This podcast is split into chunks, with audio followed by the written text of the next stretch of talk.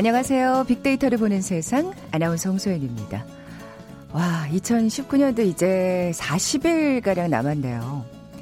연말을 앞두고 서점가는 다가올 2020년 트렌드 관련 서적으로 열기가 뜨거워지고 있다고 합니다. 그래요. 새해에는 또 어떤 새로운 문화들이 우리 사회를 이끌고 나갈지 궁금하기도 하고 설레기도 하네요. 자, 이렇게 새해 관련 소식과 함께 2019년의 남은 기간, 지난 1년을 돌아보는 시간으로 채워지게 되잖아요. 그 중에 신조어, 우리의 관심과 생활을 그대로 반영하기 마련이죠. 2019년엔 어떤 신조어들이 우리 사회를 이끌어 왔을까요? 몇 달 전에 소개해드렸던 것 같은데, 꾸안꾸 기억하시는지요? 꾸민 듯, 안 꾸민 듯 한 패션 스타일을 얘기하는 겁니다.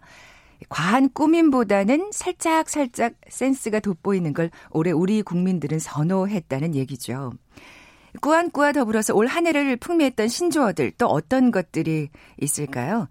어, 잠시 후 Big to the Future 시간에 2019 신조어로 올 한 해 정리해 볼 거고요.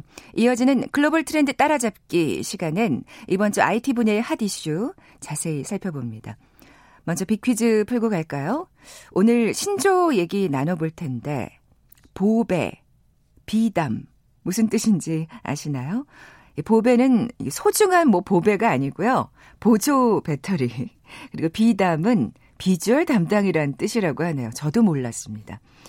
언어 파괴에 대한 우려의 목소리도 많습니다만 그래도 1020 세대 문화 도대체 뭔지는 좀 알아야 서로 소통이 되지 않을까 그런 생각이 아, 드는데요. 자, 그럼 전 이거 알아요. 마음의 상처를 의미하는 신조어가 있죠. 뭐라고 부를까요? 보기 드립니다. 1번 소확행, 2번 마상, 3번 버카충, 4번 아아.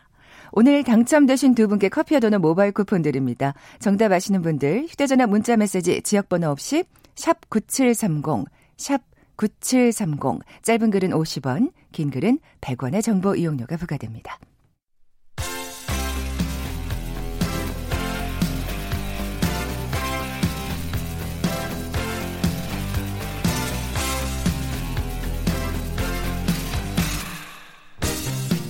트렌드는 10년마다 반복된다. KBS 1라디오 빅데이터로 보는 세상. Big to the Future.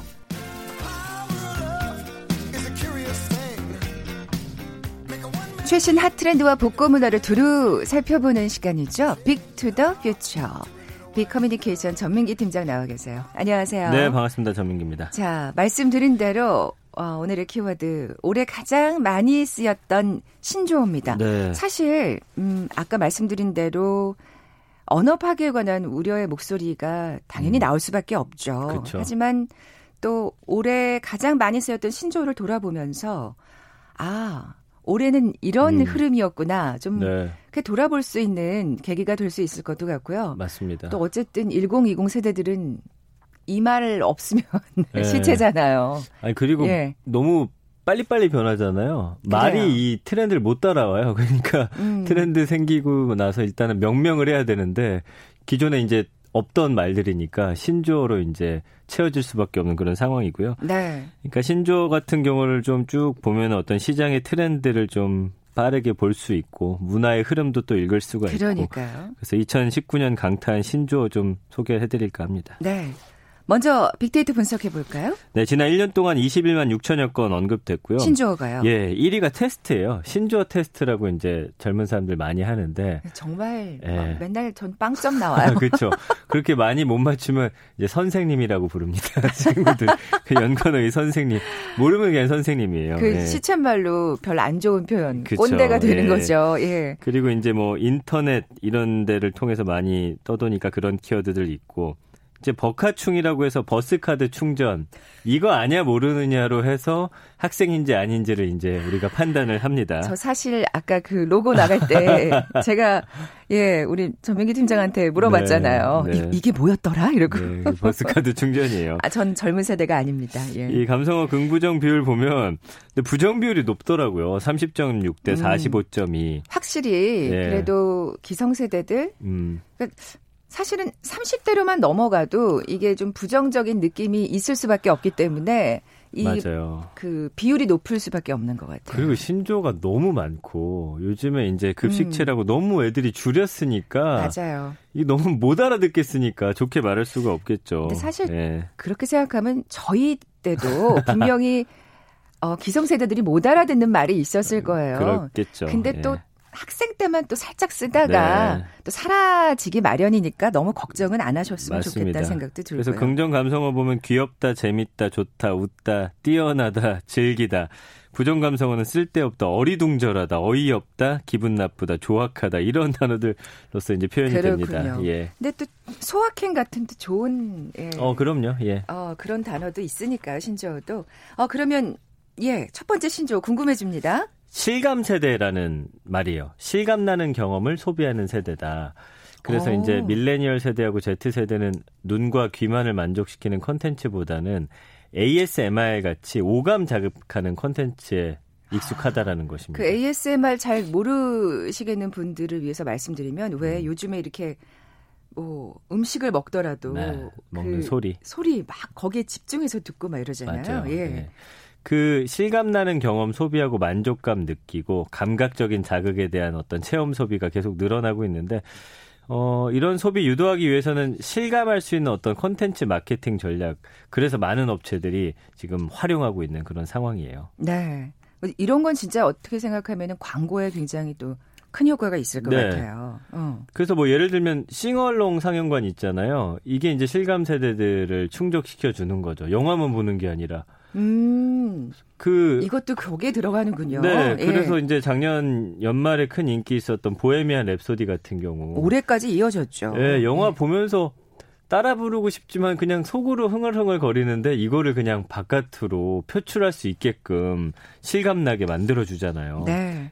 이 극장에 와가지고 오감을 충족시켜 가고 그다음에 가상 현실, 증강 현실, 혼합 현실 이런 실감 컨텐츠들이 뭐 수술심 체험 교육이라든지 관광기 체험 이런 걸로 지금 다양한 분야에서 나타나고 있습니다. 더 아마 실감 나고 현실처럼 음, 이제 만들어질 거예요. 이런 거 좀 따라가긴 해야 되겠네요. 네. 저는 그 영화 보헤미안 랩소디 보면서 하도 따라 부르니까 네. 아, 정말 퀸의 노래를 좀 제대로 들으면 안 될까? 뭐 이런 아쉬운 마음도 있어요. 생기던데 다음 신조어는요? follow인이라는 단어입니다. follow 예, 인. 예. 그러니까 누군가 이제 follow 한다고 하죠. SNS에서 그 사람과 이제 관계 맺을 때 아. 거기다가 아. 사람 인자의 합성어예요. 아, 이게 사람 인이에요. 네. 나보다 좀 더 아는 누군가의 말을 신뢰한다 이런 뜻입니다. 그러니까 어 어떤 검색이나 광고에 영향 받기보다는 자신의 인플루언서들 있잖아요. 내가 관심 있는 분야를 음. 좀더 선도해 나가는 이 사람들의 말을 절대적으로 신뢰한다라는 뜻이에요. 그래서 그러면 굉장히 개인적으로 다를 수가 있겠네요. 그럼요. 그래서 인플루언서가 제공하는 경험을 통해서 정보를 획득하고 구매하는 사람들이고요. 그러니까 5만 명 이하의 또 팔로워를 가진 마이크로 인플루언서의 영향력도 지금 커지고 있는데 내 관심 분야에서 이것을 나보다 좀 더 안다고 음. 생각하는 사람들을 아주 전적으로 신뢰하는 그런 경향을 이야기합니다. 그러니까 무조건 유명한 사람, 대중적으로 유명하거나 뭐 성공한 사람을 따르, 따르기보다는 내가 좋아하는 분야, 관심 있는 분야에서 맞아요. 영향력 네. 있는 사람을 나만의 팔로우인이 생기는 거네요. 우리가 이제 덕후라고 하잖아요. 아, 그렇죠. 네, 그런 사람들이 정말 소위 말하는 알짜배기 정보를 갖고 있다.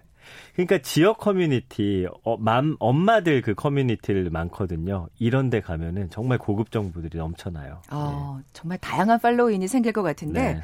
자주 언급되는 말은 아닐 듯한데 저는 처음 들어봐서. 맞아요. 예. 그러니까 이렇게 다들 하고 있었지만 이게 follow인이라는 정의는 안 됐었던 아, 거죠. 그렇군요. 그럼에도 불구하고 1년 동안 한 13,400여 건, 말씀해 주신 대로 많은 언급량은 아니지만 연관어 보면은 밀레니얼 세대, 광고, 트렌드, 인플루언서, 맛집, 취향, 뭐 마케팅 전략 이런 연관어들하고 음. 함께 쓰이고 있거든요. 그러니까 최근 트렌드라든지 마케팅 전략으로 확실히 자리 잡고 있다라는 걸 알 수가 있습니다. 네.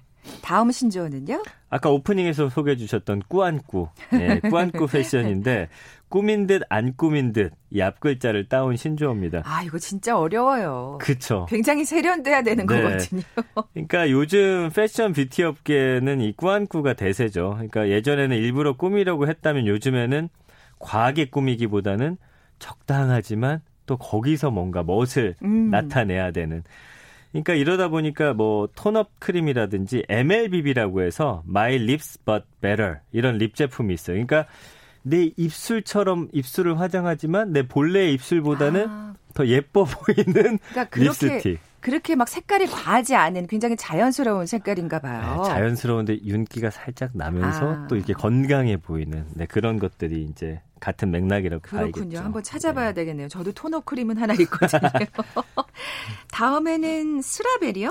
예, 이 스라벨은 뭐냐면 이제 우리가 워라벨이라고 많이 쓰잖아요. 직장인들한테 그렇죠. 일하는 시간하고 생활의 어떤 어, 균형, 어, work and life balance인데 이거는 study and life balance. 아, 네. 이거 워라벨 같은 경우는 이제 더 이상 신조어가 아니잖아요. 그렇죠. 그러니까 직장인들에게는 워라벨이 중요하게 느껴지듯이 학생들한테는 공부하고 휴식의 균형이 중요하다. 아, 이거 중요하죠. 이건 당연한 건데 우리 생각해 보면 진짜 휴식 없이 공부만 시켰잖아요. 그랬잖아요. 그래서 이제 교육 업계에서도 학습 능률 높이기 위해서 학생들이 적절한 휴식을 좀 취할 수 있도록 해주는 어떤 교육 활동 그런 교육 공간이 좀 늘어나는 추세라고 어, 합니다. 이건 정말 예. 바람직한 신조어네요. 그렇죠. 또 어떤 신조어가 있나요? 욜로가 이건 저도 좀 음, 낯선 단어인데 욜로하고 비슷한데요, 그쵸? 느낌이? 욜로 생활을 즐기는 나홀로죠. 욜로가.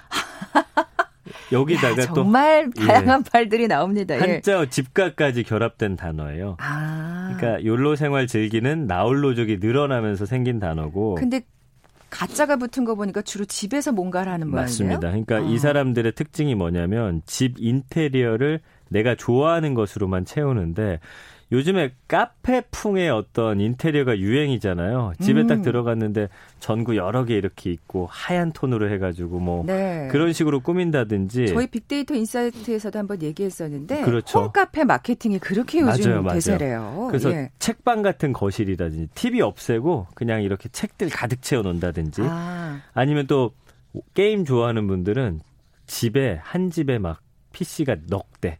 그래서 친구들 오면 같이 할 수 있게 예, 이렇게 또 꾸미기도 하고요. 예전에 어떤 예능 프로에서 봤던 기억이 나는데 어느 그 예능인이 네.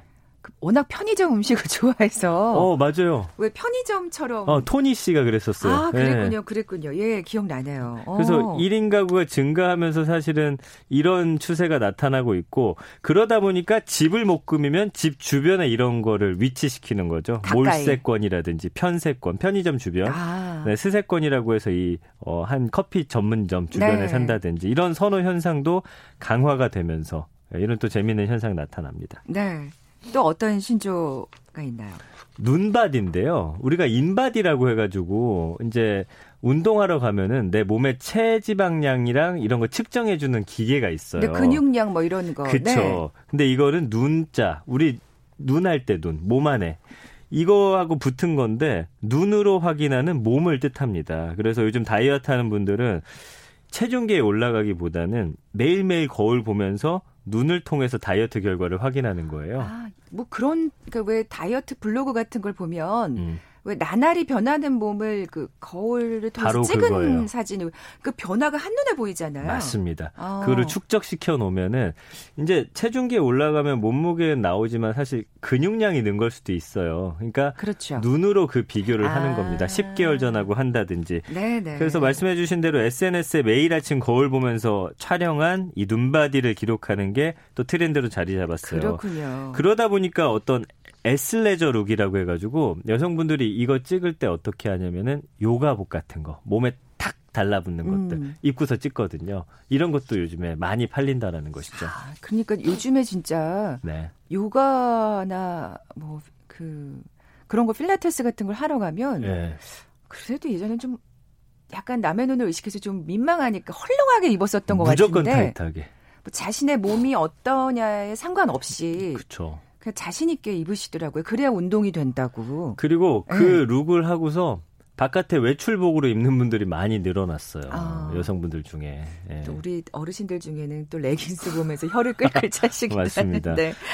어, 마지막 신조어네요. 이거는 한번 소개해 드렸었죠. Instagrammable이라고 해서 아, 예. 예. 요즘 여행 분야에서 많이 쓰이는 신조어인데 예, 그 SNS하고 에이블 뭐뭐 할 수 있는의 합성어죠. 그러니까 이 SNS에 올릴 만한이라는 뜻입니다. 음. 그래서 SNS에 인기 끌면서 여기에 올리기 위해서 일부러 특정한 장소를 찾아가는 젊은 층의 여행객이 늘어났다. 그래서 여행, 호텔, 외식업계는 이 SNS에 올려서 예쁠 만한 그런 장소를 만들기 위한 노력들. 아, 이게 사진 찍으면 좋겠다는 그런 느낌이 들 만한 장소를 꾸미는 그렇죠. 거군요. 조명이라든지 음. 뒤에 배경. 그리고 어떤 어, 몰 같은 경우도 복합 문화 공간으로 해가지고 다양하게 사진 찍을 거리들을 좀 많이 갖다 놓는. 그래야지 많이 찾게 되고 여기에 사진 잘 나오는 명소다 소문이 나고 그러면서 더 많은 사람들을 그렇죠. 끌어모으게 되고 그게 마케팅이죠. 그게 예. 판매로 연결되는. 음. 예.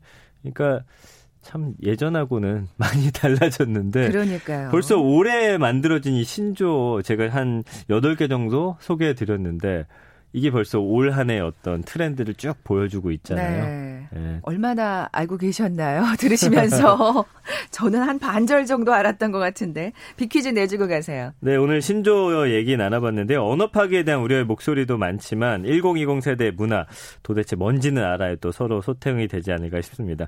그러면 마음의 상처를 의미하는 이 신조 뭔지 맞춰주세요. 1번 소확행, 2번 마상, 3번 법카충, 4번 아.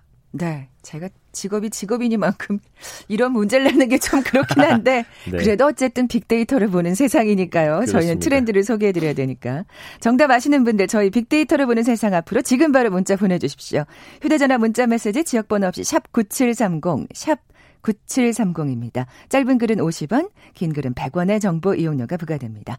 Big to the Future Big Communication 전민기 팀장과 함께했습니다. 고맙습니다. 감사합니다. 잠시 정보센터 헤드라인 뉴스 듣고 돌아올게요.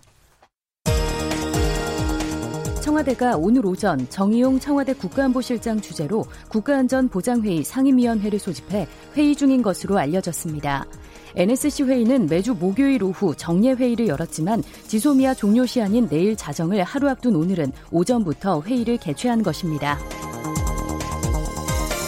여야 5당이 패스트트랙으로 지정된 검찰개혁 선거제 개혁 법안 처리 방향을 논의하기 위해 오늘 문희상 국회의장 주재로 5당 정치협상 회의를 엽니다.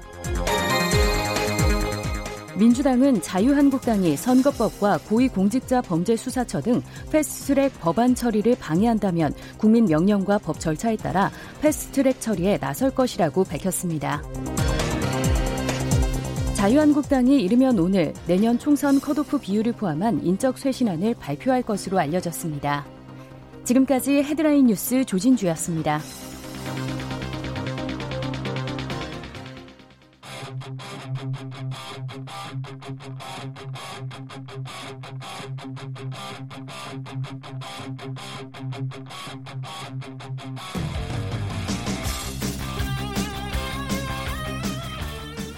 궁금했던 ICT 분야의 다양한 소식들 재미있고 알기 쉽게 풀어드리는 시간이죠. 글로벌 트렌드 따라잡기.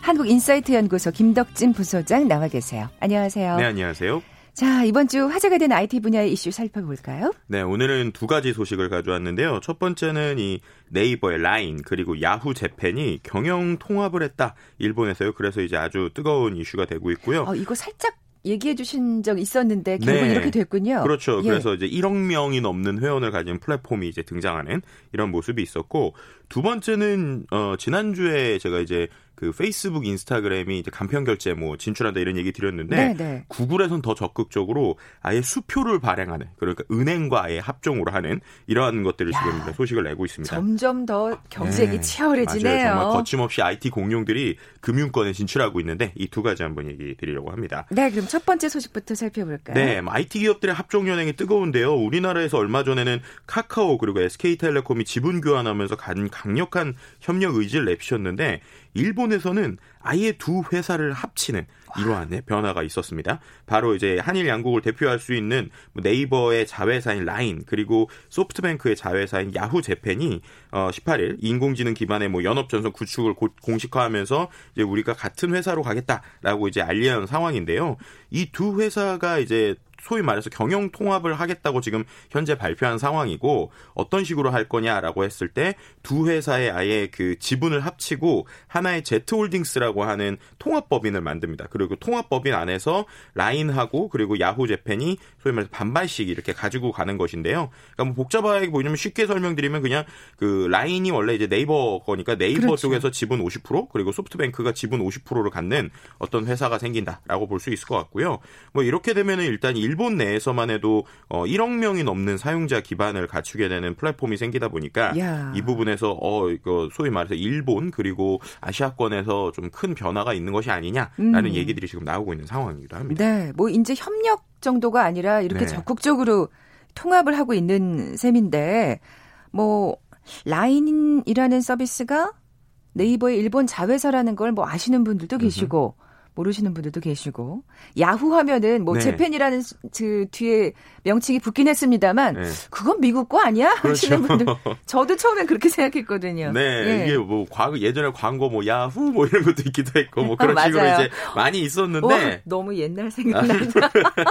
예. 네 그런 정도로 잊혀졌던 예, 거의 맞아요. 이름인데 일본에서 여전히 이렇게 잘하고 있다 궁금하실 거예요. 그러니까 일단은 어 그럼 야후 얘기부터 먼저 드릴게요. 야후 같은 경우는 지금 정확하게 말하면은 야 야후 재팬, 그러니까 일본에 있는 야후 재팬은 이름만 야후고 실제 안에는 소프트뱅크 거라고 보시면 됩니다. 그렇군요. 네, 왜냐하면은 이제 처음에 일, 이제 일본에 야후가 진출했을 때 소프트뱅크가 일부의 지분을 가지고 있었어요. 그런데 이 야후가 계속 뭐 경영진이 바뀌기도 하고 뭐 실제로 이제 본인들의 그 주식을 소각하기도 하고 이런 상황이 돼서 현재는 이제 소프트뱅크가 이제 가지고 있는 회사인데 그럼 이 야후 재팬이 어떤 규모나 경제적으로 어떻게 됐느냐라고 제일 쉽게 얘기할 수 있는 건 한국의 우리나라의 네이버와 거의 비슷한 위상이라고 보시면 됩니다. 아, 그러니까 이제 그 정도예요. 네, 그러니까 이제 일본의 거의 대부분의 사람들이 쓰는 포털 사이트가 우리나라가 뭐 네이버라고 치면 일본은 이제 야후 재팬이다라고 보시면 될 것 같아요. 그만큼 이제 전통적인 이 어떤 그 포털을 기반으로 하고 있는 여러 가지 서비스들을 하고 있고요. 그러니까 또 이렇게 별도의 회사다 보니까 그 기존 야후가 가지고 있지 않은 뭐 블로그나 다양한 일본의 맞춤형 서비스들을 아주 잘하고 있는 포털이라고 볼 수 있을 것 같습니다. 음. 라인 같은 경우는 원래는 이 라인을 처음으로 만든 회사는 네이버 재팬이라는 회사예요. 그러니까는 일본의 이게 네이버가 이제 일본에 진출했을 때 만든 회사죠. 지금 아예 회사 이름을 라인 Corporations로 바꿀 정도로 아예 이게 이제 대표적인 어떤 제품이 되었는데요. 네. 이게 좀 떴었던 이유가 2011년에 이제 일본에 대지진이 있지 않았습니까? 근데 그때 그 어떤 그 통신이 다 끊기니까 사람들이 뭐 트위터나 SNS를 통해서 계속 소통을 하는 거예요. 그랬겠죠. 그거를 보고 이제 그 그때 이제 일본에 이제 네이버가 진출은 해 있었는데 소위 말해서 좋은 결과들이 좀 없는 상황이었어요. 그런데 어 이거 메신저를 만들면 잘 되겠다라고 아. 해서 나온 게 이제 라인이고요. 그리고 이 라인의 특징 같은 경우는 우리가 이제 뭐 우리나라에 있는 카카오톡 같은 경우는 스마트폰을 기반으로 이제 움직이잖아요. 근데 이 라인이라고 하는 거는 스마트폰뿐만 아니라 뭐 피처폰 그러니까 오래된 전화기들 있잖아요. 음. 그 일본은 아직도 좀 그 스마트폰 보급률이 생각보다 낮습니다. 그렇군요. 그래서 피처폰들을 쓰고 이러는데 그런 것까지 모두 다 통합하는. 그러니까 라인은 우리나라로 치면 어 일본의 카카오톡이다. 국민 메신저다. 어. 얘기를 할 정도로 그만큼 회원 수를 많이 가지고 있어요. 그렇게 그 뒷배경을 알고 나니까 사실 네. 엄청난 회사 둘이 지금 그렇죠. 합쳐지는 거네요. 네, 그러니까 우리나라로 치면은 정말로 뭐 카카오랑 네이버 그 혹은 뭐 네이버와 뭐 카카오, SK텔레콤 이 정도까지가 합쳐지는 그러니까 엄청 이제 큰 변화라고 볼 수 있을 것 같아요. 아니 근데 굳이 그러니까 사실 그렇잖아요. 뭔가 부족한 부분이 있을 때 네. 그 서로 두 회사가 이제 윈윈하자라는 음흠. 식으로 해서 이제 합쳐지는 경우는 봤어도 어떻게 보면 상당히 둘 다 입지가 있는 두 거물이 그렇죠. 무슨 이유로 이렇게 심지어 뭐, 네. 뭐 제휴나 협력도 아니고 그렇죠. 통합을 하겠다고 나선 네. 걸까요? 그러니까 이게 이제 우리나라의 이번에 그 SK텔레콤하고 카카오의 협력도 단순한 뭐 MOU 수준이 아니라 거의 뭐 지분 교환식이니까 거의 엄청 끈끈하게 가는 거잖아요. 네. 근데 그 말씀하신 것처럼 이 두 회사가 그렇게 합쳐지는. 근데 이런 게 요즘에 최근에 보면 그 두 회사, 그러니까 SK텔레콤과 카카오도 그랬고 지금 이 라인 제 라인과 그리고 야후 재팬이 서로 겹쳐서 경쟁하는 분야가 꽤 많아요. 예를 들면은 지금 라인 음. 재팬하고 음. 야후 라인하고 야후 재팬 같은 경우에는 소위 간편 결제 그러니까 결제 시장에서 정말 이런 얘기로 하면 그렇지만 피터지게 싸우고 있습니다. 그러니까 엄청난 아. 그 마케팅 비용을 서로 출혈 경쟁을 하고 있는 상황이에요. 네, 근데 괴, 차, 그러니까 괜한 낭비하지 말고 우리 같이 가자 이렇게 된 거네요. 네, 그런 부분도 좀 분명히 존재하고요. 네. 또한 가지는 원래 예전부터 그, 그 라인 그러니까 라인이라는 회사를 그 야후 재팬 인수를 하고 싶어서 많은 시간 러브콜을 보냈어요. 그 이유가 아. 뭐냐면 야후 재팬은 그 말씀드린 포털 기반이다 보니까 사용자가 3, 40대, 50대 많습니다. 근데 1, 20대 그러니까 젊은 친구나 새로운 기술을 가지고 있는 친구들이 이제 갈수록 좀 떨어지는 거예요. 근데 음. 반대로 라인은 어떤 젊은 친구들 많이 갖고 있고 기술적으로는 인공지능이나 이런 것들에 대해서 네이버에서 많이 하고 있기 때문에 기술 기반이 아주 좋은 회사입니다. 그래서 이 두 회사의 아. 어떻게 보면 이해관계가 맞았다라고 볼 수 있을 것 같고요. 그러니까 통합을 하겠죠. 네, 예. 그래서 이제 이 합쳐지는 걸 통해서 이제 규모의 경제가 일단 예상이 되고 그뿐만 아니라 일본에 있는 뭐 commerce, 뭐 인공지능 아니면은 여러 가지 뭐 간편 결제 이런 것까지 뭐 1위로 이제 갑자기 치고 올라온다라고 볼 수 있을 것 같고요. 네. 더 넘어서서 라인 같은 경우에는 일본뿐만 아니라 이미 동남아 뭐 태국이나 이런 데서도 소위 국민 메신저처럼 좀 사용이 되고 있어요. 그러니까 자연스럽게 이 회사 자체가 일본을 뛰어넘는 동남아 시장까지도 진출할 아. 수 있는 이 그림까지 좀 그리고 그렇군요. 있다라고 볼 수 있을 것 같습니다. 우리나라에서도 관련 업계는 좀 촉각을 곤두세우고 있겠네요. 네, 네 예. 맞습니다. 두 번째 소식으로 넘어가 볼까요? 예, 이 두 번째 소식은요. 구글 아까 말씀드렸던 이 구글이 이제 수표까지 발행한다. 세상에. 네, 그러니까 이제 거침없는 IT 공룡의 금융 진출인데요. 이게 어떻게 된 거냐면 2020년에요. 시티은행 있지 않습니까? 시티은행하고 같이 손을 잡고 당좌 예금 계좌를 만든다라는 거예요. 그러니까 원래는 미국에서 IT 기업이든 어떤 기업들이 금융업에 진출을 하려면 미국에 있는 정부의 어떤 허가를 받아야 됩니다. 근데 허가를 안 받는 방식으로 지금 어떻게 한 거냐면 시티은행하고 손을 잡은 거예요. 아. 그래서 이제 시티은행은 이미 그걸 허가를 안 받아도 되는 상황이니까 그렇죠. 네, 이 두 회사가 이제 같이 하는 거를 일종의 이제 캐시 프로젝트다. 이래가지고 지금 이번에 공개가 된 것인데요. 이렇게 되면은 이제 아주 뭐 놀라운 거죠. 그러니까 우리나라에서도 뭐 이미 뭐 카카오나 IT들이 다 뭐 은행업에 진출하고는 있긴 하지만 구글이 간다 라고 하는 거는 이제 상당히 그렇죠. 큰 의미가 있죠. 예를 들면은 구글이 이미 가지고 있는 데이터 개인의 연락처, 주소, 그러니까요. 이동 정보까지 알고 있는데 사실 진짜 딱그 네. 소식을 듣는 순간 가장 먼저 떠오르는 거 어, 개인 정보 이거잖아요. 그렇죠. 예. 이동 정보까지 알고 있는데 이렇게 되면 이제 우리의 월급 또는 소비 패턴 이런 것까지 이제 다 알게 되고 뭐 재무 정보까지 알 수도 있는 거 아닙니까? 음. 그러면 이제 처음 정말 A to Z라고 할 수 있는 우리의 모든 데이터들을 구글이 다 컨트롤할 수 있는 것이 아니냐라고 얘기를 할 수도 있고 뭐 반대로 이제 그걸 갖고 좋은 서비스를 낼 수도 있다라고 생각할 수도 있지만 이미 이런 것들이 현재 좀 이슈가 되고 있어요. 그래서 음. 내년에 과연 이거를 한다고 할지라도 이거를 제대로 허가를 줄 것이냐. 그러니까요. 네, 아니면은 이런 문제에 대해서 계속 이렇게 뭐 예를 들면은 뭐 이런 국회, 그러니까 미국 국회에서 이거를 이제 드러내면서 이거 너네 이렇게 됐을 때 개인정보 악용되는 거 아니냐라고 음. 얘기가 될 수 있을 것이다. 뭐 이런 다양한 얘기가 나오고 있는 분명히 상황이라서요. 그럴 것 같은데요. 네, 네, 그래서 이제 2020년에 과연 이 구글이 원하는 예, 어떻게 보면 은행권 진출이 정말 그들이 원하는 것대로 될 것인지 아니면 그걸 막는 것이 있을 것인지 좀 지켜볼 부분이라고 볼수 있을 네. 것 같습니다. 만약에 허가가 된다 그러면 또 네. 또 우리나라에서도 굉장히 아, 예, 그럼요.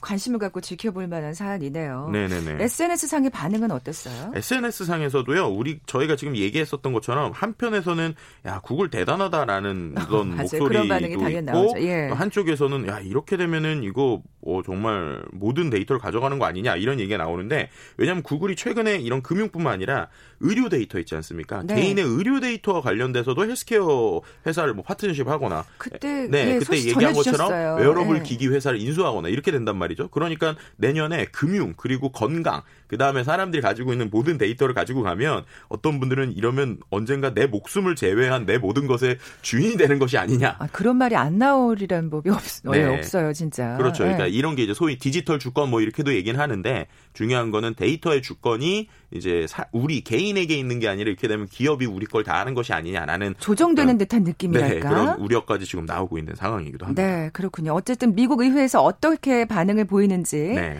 또 내년을 주시해 봐야겠습니다. 지금까지 글로벌 트렌드 따라잡기 한국인사이트 연구소 김덕진 부소장과 함께했습니다. 고맙습니다. 네, 감사합니다. 자, 커피와 도넛 모바일 쿠폰 받으실 두 분입니다. 마지막 4번 아는 뭔지 아셨어요? 아이스 아메리카노였죠. 어, 정답은 2번 마상이었습니다. 4596님, 오늘 생일인데 와이프가 아직 연락이 없네요. 저도 마상입니다. 아, 마상 입으시면 안 되는데 곧 연락 올 겁니다. 아직 시간이 많이 남아 있잖아요. 9317님 마음의 상처에는 따뜻한 말 한마디가 최고입니다 하시면서 정답 보내주셨어요. 두 분께 선물 보내드리면서 물러갑니다. 내일 11시 10분에 다시 오겠습니다. 고맙습니다.